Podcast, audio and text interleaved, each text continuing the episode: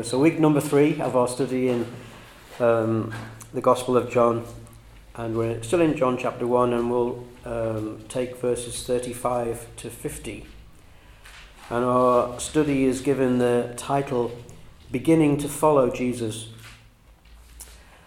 I don't know how the rest of us feel, but I've really valued the extra little bit of theatre that has come to this study by the context that David Woods gave to the opening talk in saying it's it's quite distinctive. Gospel uh, John's gospel account is quite distinctive from the other synoptic gospels um, because it's not a a kind of systematic chronological uh, time-based description of what went on. It's John in his um, older years actually writing a memoir, and his audience is probably second and third generation disciples of the Lord. So these are the children, the grandchildren, or the great grandchildren of the people who were um, contemporaries of the Lord Jesus. And John, in his old age, is reflecting back, and the theatre of the situation is he's He's not trying to remember systematically everything that happened in the order.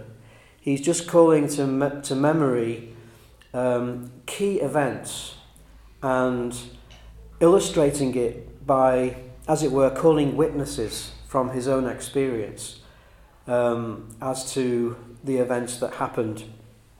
And um, this is all in support of John's declaration that he makes in chapter 20, which is really the purpose of the, of the writing.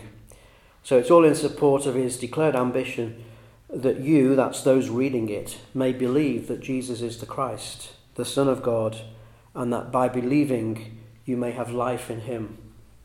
So it brings a very special context to it. This is John as a a contemporary of the Lord Jesus as a human being when he lived on earth, um, delivering his testimony to us who were not around when Jesus was on earth.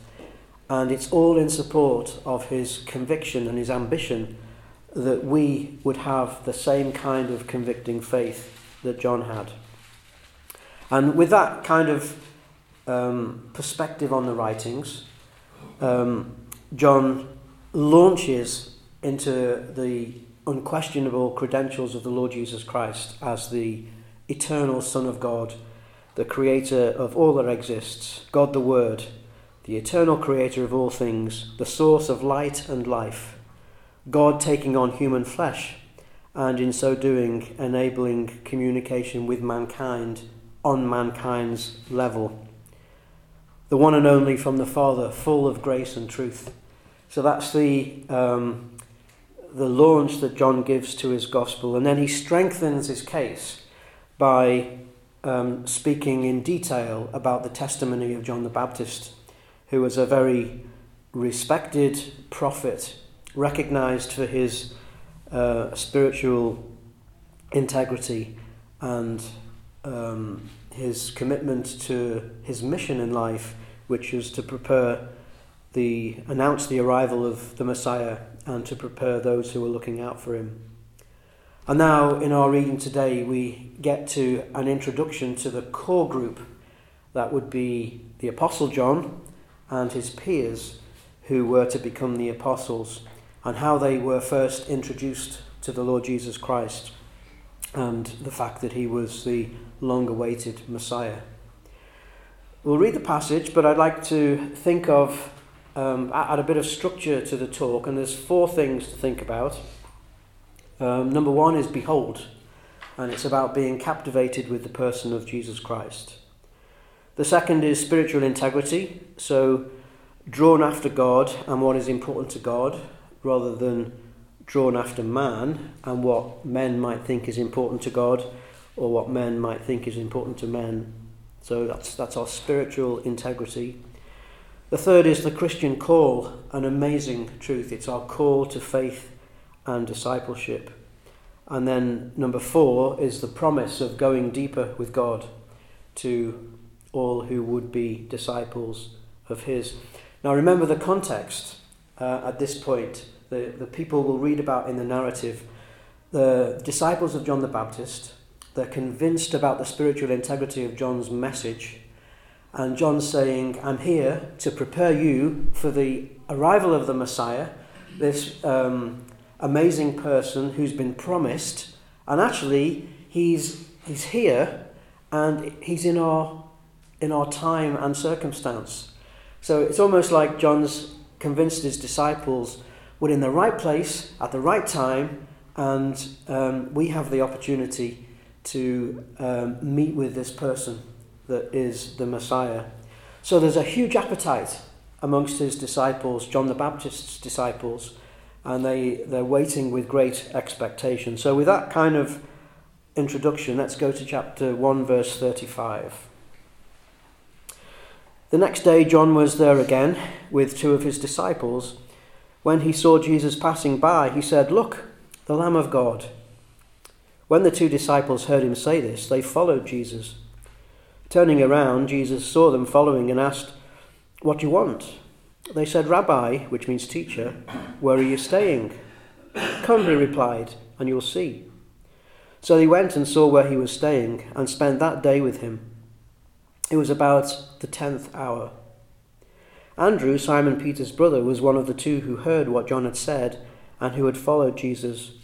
The first thing Andrew did was to find his brother Simon tell him and tell him, "We have found the Messiah, that is the Christ." And he brought him to Jesus. Jesus looked at him and said, You are Simon, son of John. You will be called Cephas, which, when translated, is Peter. The next day, Jesus decided to leave for Galilee.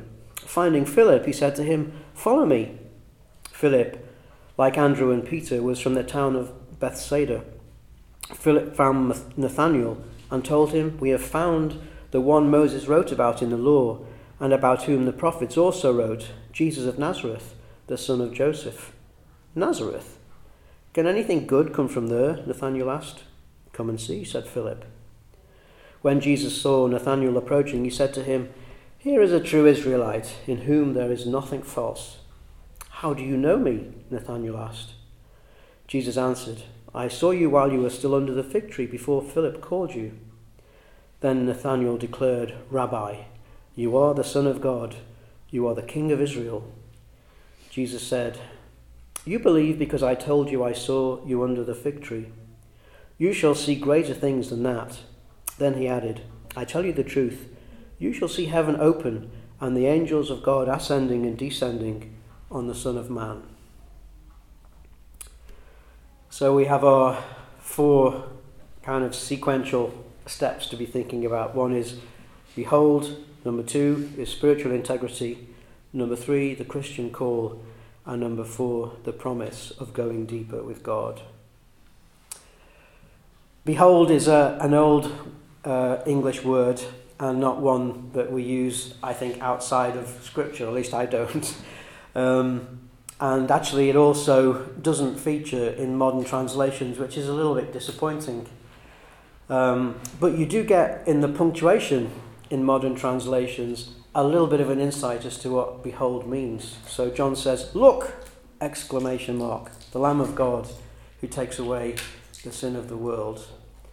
And you have the impression that this is um, got an element of surprise to it.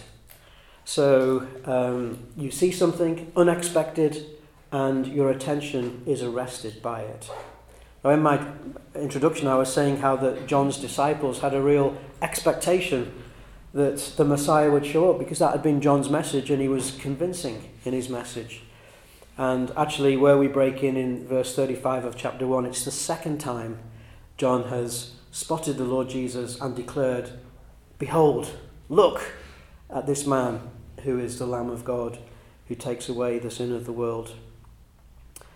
Um, in my meditations around my talk today, which evolved into um, a Thanksgiving this morning, I was taken to those other two occasions where the same expression is used about the Lord Jesus.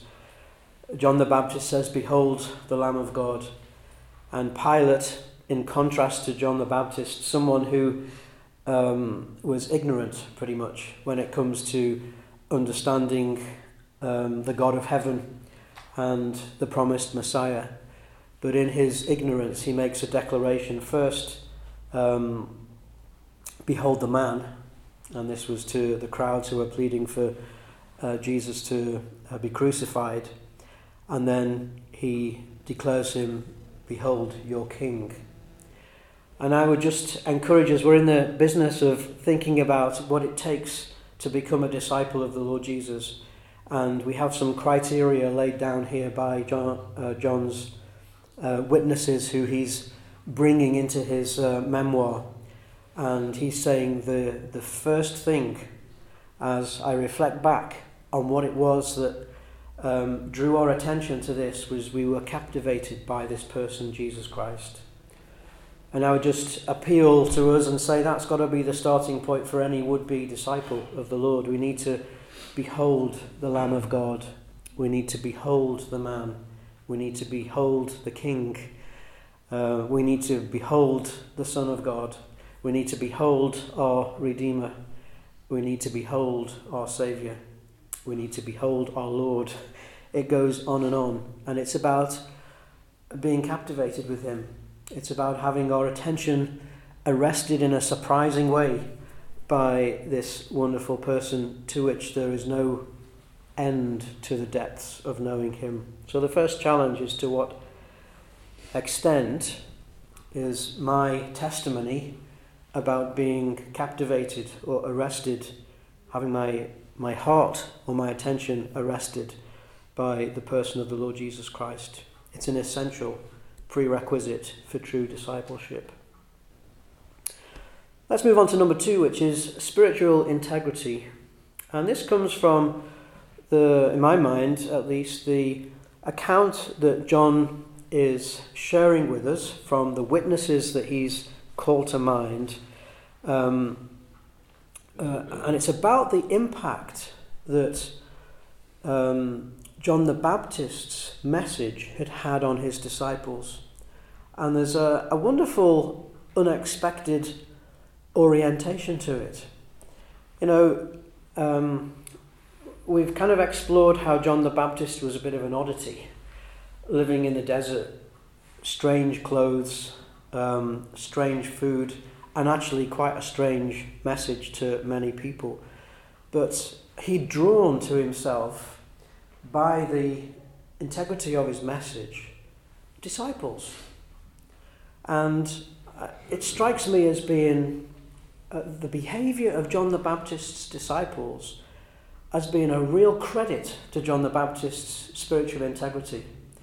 Because his mission is to prepare his own disciples for the coming Messiah and then to announce the arrival of the Messiah. And then it's almost like John the Baptist melts into the background. So imagine how we would feel if we had these loyal followers and we point out, um, Behold the Lamb of God, and they disappear and they never come back. and it's, um, I think that's just a wonderful statement as to the conviction that John the Baptist has about the truth of his message, that this absolutely was the Lord Jesus Christ, the Messiah um, that they were waiting for. And actually, he'd done his bit, and now he was stepping back and allowing um, the fulfillment of his, his work. A wonderful man. Um, a little bit of an aside here. I had a, a distressing text this morning from Kuboy in, um, in Burma to say that um, a little boy who I don't know, but his parents and his grandparents are in the church in Pidatar, had passed away, 10 year old. And um, seemingly he had some health issues and things, but not a person I was aware of. I can't picture him. And Kuboy's message was pray for me. He died yesterday and he'll be buried tomorrow, and I have the job of conducting the funeral for a 10 year old. And um, you know, we, we think um, of the parents and the, the tragedy of this little life being snatched away. And the only consolation that I can think of is his life wasn't snatched away. God is in control of everything that goes on. Psalm 31 and 15 says, his, Our times are in His hands. And I kind of relate that for prayer. I don't know the little um, chap's what his name was, but his uh, family is a key part of the Peter Tar assembly in Myanmar. Um, and they need to uh, somehow appreciate that their little boy was not snatched away, but in God's big plan, his life was complete. And we see that in, uh, in John the Baptist. He comes to uh, what is pretty much the end of his mission because the Lord Jesus arrives and takes over and he's snatched away in a pretty dreadful way. But actually, you know, in God's bigger plan, that's, that's not what was going on. John had done his role. He'd fulfilled his purposes in, um, in his ministry, and now it was for the Lord Jesus to take over. And so he goes on to say that he must increase and I must decrease. It's a wonderful lesson about spiritual integrity and attitude as we are God's instrument in His uh, bigger plan. And it's never about us, it's always about Him. Makes me, um, I was going to sort of refer us to another verse. Uh, it's in Matthew chapter 11, and it's the Lord Jesus' own testimony about John the Baptist. In Matthew 11 and 10 it says, This is the one about whom it is written, I will send my messenger ahead of you, who will prepare your way before you. Uh, um, I tell you the truth, among those born of women there was not um, there has not risen one greater than John the Baptist, yet he who is least in the kingdom of heaven is greater than he. From the days of John the Baptist until now, the kingdom of heaven is has been forcefully advancing, and forceful men lay hold of it. For all the prophets and the law prophesied until John, and if you are willing to accept it, he is the Elijah who was to come. So one like Elijah was predicted, and the Lord Jesus just speaks so highly of this man, John the Baptist, whose mission was now over. Um, not snatched away, but his, his service was complete. Think about the two disciples. We know one of them was Andrew. This is two of John the Baptist's disciples who follow the Lord straight away. Um, so they must be pretty much the first, the, the first two of the twelve who became uh, disciples of the Lord. And think about it from their perspective. They'd been loyal to John the Baptist. John points them to the Messiah, and they have no hesitation to leave the one who had taught them what they'd learned, and the, they now have a new allegiance. It does make me ask the question who, whose disciple am I? um, who is it that I'm following? Um, uh, the message here is someone with spiritual integrity, um, is not about human relationships, it's about our uh, appreciation of who Jesus is and our opportunity to follow him. Let's move on to number three, which is the Christian call to faith and discipleship.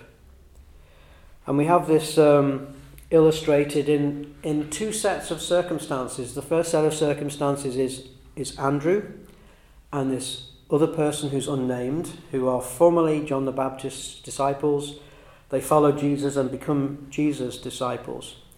We can speculate on who the second person is. Most people default to John because John, um, the apostle, um, kind of takes a, a third person role in his narrative. So he never really refers to himself directly. Um, so the general view might be that um, the two are Andrew and John, the Apostle John. Another suggestion from me is maybe the other person was Philip, because the next day it says the Lord um, finds Philip. And we'll come to that in a second because that's a, the next part of our point here on the Christian call. Um, but whoever it is, it, it's obviously not important that we know it. Um, but the, uh, the important thing that we can discover is from Andrew's own testimony. And I, I see almost like a progressive thing going on here. There's curiosity, and the curiosity was raised by John the Baptist's um, testimony. So it's a curiosity from a third person's testimony, and it developed into something that was convincing and compelling on the basis of a, an encounter. So what was someone hmm. else's te- someone else's testimony became Andrew's personal encounter, and his curiosity turned to conviction, and then um, his conviction turned him into a champion. So having spent the day with the Lord. So Andrew and his companion, it says they spent the day with him, and that was sufficient. Imagine the privilege of spending a day on your own, or a couple of you, in the presence of the Lord Jesus Christ. And I'm assuming they were on their own, maybe there were others, so I don't know, but they curiously followed him to where he was staying, and it says they spent the day there. And then there's this curious expression, and it was the tenth hour. Um, hard to work out whether they the tenth hour was the start of the encounter with the Lord or whether the tenth hour was the end of it. But it was four o'clock in the afternoon. So give me some license, and I'm going to say the tenth hour was when they had finished their time with the Lord, and that's when Andrew comes and finds his, his brother Simon. What's the significance of the tenth hour given that there are no wasted words. Why did John say it was the tenth hour when this happened? It just struck me that it was the it was the best time of the day. They'd given him the best time of the day. It wasn't like you know cramming him in after they'd done a day's work. It was um, John had pointed out this is the guy that with great expectation we've been looking forward to, and they follow him and they give him the best part of the day. And again, the challenge is uh, we're thinking about changing someone's um, testimony into my own personal encounter. And the challenge to my heart is when did I last spend the best part of the day uh, with the Lord Jesus Christ? And that, again, we're in the business of thinking about true discipleship. That has to be a part of our daily devotions, spending the best part of our day. Um, with Him. And then we have this uh, another element to um, the Christian call is what we do with what we've learned. So his curiosity was turning conviction into conviction, and his conviction uh, about who Jesus was was turned into uh, him becoming a champion and uh, Andrew going to his brother Simon. And then we have uh, the Lord's encounter with Simon. So Andrew goes, grabs Simon, he brings him to the Lord with his testimony. We found the Messiah. And um, the Lord says to Simon, You'll be called Peter. And um, the Lord, I don't think, changed everybody's name. um, and sometimes we can get tripped up if we read too much into the meaning of people's names in the Bible. Um, but surely, when the Lord chooses to change someone's name, it's got to be significant. And on this occasion, um, Simon became Cephas, and Cephas means rock. And um, it's like as though, um, bear in mind, in this little section, we're thinking about the calling and um, the Messiah, and they had no doubt as to who he was. Um, he calls Simon, he says, Simon, you're going to be Peter, you're going to be a rock in my kingdom. And um, not the rock, um, we wouldn't go that far. Um, it's more, you know, I'm going to turn you from something that um, is uh, limited. You know, his, um, his life before this was uh, as a fisherman, but he became, because of his calling and his conviction, he became a rock. I had a, um, a colleague who was a very um, American guy who's a very clear Christian testimony. but he had a huge ego. He was the boss of a division of the company I worked for um, in the days when we went to America. And his name's Gene Perkins. And I can remember uh, one talk he gave one morning to his team. So this is the the president of a company that I don't know employed probably a thousand or two thousand people and very successful company. And he's known as someone who's um, very high moral standards, very aggressive person, always kind of serious. And the theme, I was shocked with the theme of his message that morning, and this is a business meeting. He says, um, I'm 57, I can remember him saying, and I'm here because this is my calling.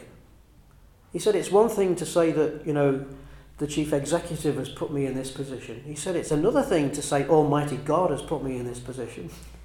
and people's jaws dropping, you know, and I'm thinking, Is that really your calling? Um, that was maybe 20 years ago. And, you know, they retired him off early. And um, his calling fizzled out. And I have kept in touch with him off and on. But I'm thinking, Mr. Perkins, you know, we we've got great respect for you, but your calling is to a higher thing than looking after um, a company. Your calling is to serve and follow uh, your Saviour. And he was definitely a saved man, a Baptist preacher, actually. And it just makes me think about let's not get confused about our calling and for sure, we can serve God in many different aspects. But our calling, and it's a lifelong calling, not something we retire from, is to follow the, uh, the Lord Jesus, who is the one whose disciple we are. I'm thinking of Peter. This is Andrew introducing Peter to the Lord. And Peter, in his later writings, 2 Peter 1 3 to 10, is a a statement about his appreciation of his calling. And he says, His divine power has given us everything we need for life and godliness through our knowledge of Him who called us by His own glory and goodness. Uh, through these, He has given us a very given us His very great and precious promises, so that through them you may participate in the divine nature and escape the corruption in the world that causes evil desires. For this very reason, make every effort to add to your faith goodness, and to goodness knowledge, and to knowledge self control, and to self control perseverance, and to perseverance godliness, and to godliness brotherly kindness, and to brotherly kindness love. For if you possess these qualities in increasing measure, they will keep you from being ineffective and unproductive for your knowledge of the Lord Jesus Christ. But if anyone does not have them, he is nearsighted and blind and has forgotten that he has been cleansed from his past sins. Therefore, my brothers, be all the more eager to make your calling and election sure. For if you do these things, you will never fall, and you will receive a rich welcome into the eternal kingdom of our Lord and Saviour, Jesus Christ. This is the old Peter, um, just reveling in his calling, and um, now he's at, at the end of his life. So, to what extent am I convicted about my own calling? And we're called to serve very specifically. Serve individually, yes, but serve collectively alongside other disciples of the Lord Jesus that um, hold the Lord's teaching dearly. Come back to that in a second. That was Andrew and his brother Simon, who became um, Peter. What about um, the next episode that we come to, which is the following day? So, um, the next day we read that um, Jesus finds Philip. Now, that causes me to speculate that Jesus had met Philip the day before. And um, entirely speculative, so I'm not, I'm not sure about it. But it would be that you can imagine Andrew and Philip spending a day with the Lord. Andrew goes off and finds Simon, and the next day the Lord's finding Philip because he wants to call Philip. He may have called Philip out of the blue, I don't know. Um, but we have this um, precious, precious thought that Philip, however you look at it, was the product of the search of the Lord. And um, that's our calling. Me and you are the product of the searching of God. It's something that makes the Christian message so distinctive from um, other faiths that talk about us finding God or spending our lives trying to find God. And here you have a real down to earth testimony that the Lord found Philip. He went on a search because he had Philip in his sights and he found him. And then Philip goes and finds Nathaniel. There's a really interesting twist, I think, in, in the outcome of that little episode where Philip goes and finds his friend Nathaniel and, and he says, We found the Lord, the Messiah, and he's, he's Jesus, son of Joseph from Nazareth. And Nathaniel says, Nazareth? Can anything good come out of Nazareth? And what does that tell you about Nathaniel? Um, bit arrogant, maybe? Um, certainly um, had a, a, a, narrow view, another expectant person uh, in terms of expecting to uh, the Messiah to arrive at any time, but a pretty narrow view. And um, you could kind of be forgiven that um, he had his doubts about the message that Philip was bringing to him. The twist is what the Lord said when he saw Nathanael. And it's almost the very opposite. You know the derogatory comment Nathanael had made Nazareth, can anything good come out of Nazareth? The Lord sees Nathanael and says, Here is a true Israelite in whom there is nothing false. and uh, the Lord proves who he was by demonstrating that he'd seen Nathanael um, in a miraculous way ever before Philip had gone, and presumably heard the reaction that Nathanael had given.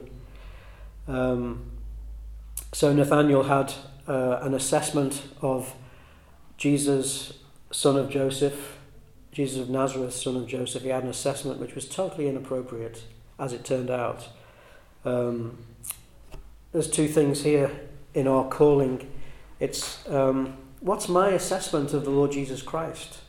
Um, it's, it's why we have to um, progress from someone else's testimony to our own encounter. Because my um, understanding and appreciation of who Jesus is, if it's only based on what other people say, then it has no foundation. And actually, in Nathaniel's case, it was completely wrong. Um, but on his encounter, he is convinced that you are the Son of God, you are the King of Israel. So, what's my assessment of the Lord Jesus and what's, ba- what's it based on? And another important point is what's my understanding of his assessment of me? So, imagine Nathaniel hearing these words um, Here is a true Israelite in whom there is nothing false. It's a really um, kind of in my face from Nathaniel um, statement about me. I don't know whether he would have been um, tickled with that compliment, uh, whether he would have been embarrassed by it, whether he would have been humbled by it. But the important thing here is the Lord had an assessment of Nathaniel which was um, spot on, and um, we need to have a, a Lord's eye view of ourselves. You know, it seems to me there are two views we can have of ourselves. We can either feel inferior or we can feel superior, and neither are helpful. And the only real way for us to be the person God wants us to be is to have His view of us. And of course, if we're going to be making, making comparisons, I feel inferior when I compare, my, compare myself with someone else and consider them better. The only comparison that we should be making is ourselves with the person of the Lord Jesus. Number four, um, the promise of going deeper with God. It's, it's the, the Lord's message to Nathanael. I tell you the truth. You shall see heaven open and the angels of God ascending and descending on the Son of Man. Um, do we think Nathanael, at some point, saw heaven open and angels toing and froing. I, I don't think so. I don't think this was a literal thing that the Lord was saying to Nathaniel, but what he would what he was doing is saying, Nathaniel, you're a, you're a well-read, uh, committed Jewish person, and you love the Old Testament.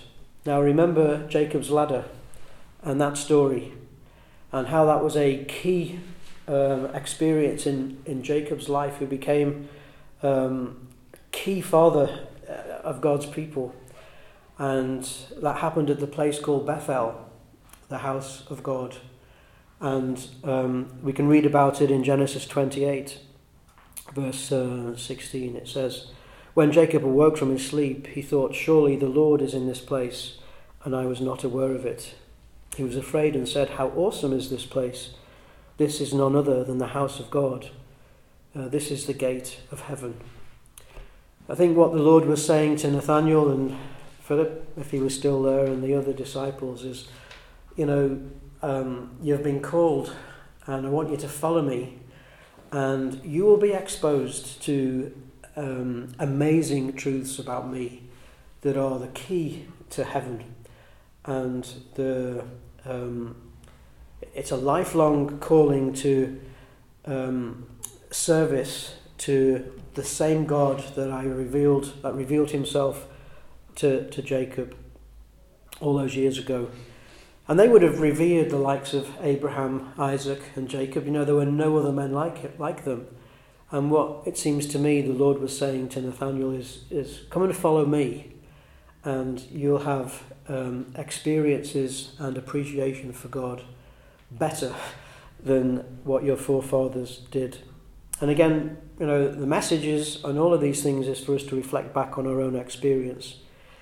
Um, true discipleship leads to a to deeper places with God, richer appreciation of His revealed truth, and richer appreciation of my opportunity to serve. And that's the appeal, you know, uh, in John's, uh, the Apostle John's testimony. He's pulled out these uh, handful of witnesses and reflecting back on what experience they went through that convinced them that um, Jesus was worth following. And it's about um, having their attention arrested. Behold, this person. It's about having spiritual integrity, being prepared to let go of things that need to be let go of if we're going to follow uh, the one who's calling us. And it's about the excitement of the Christian call.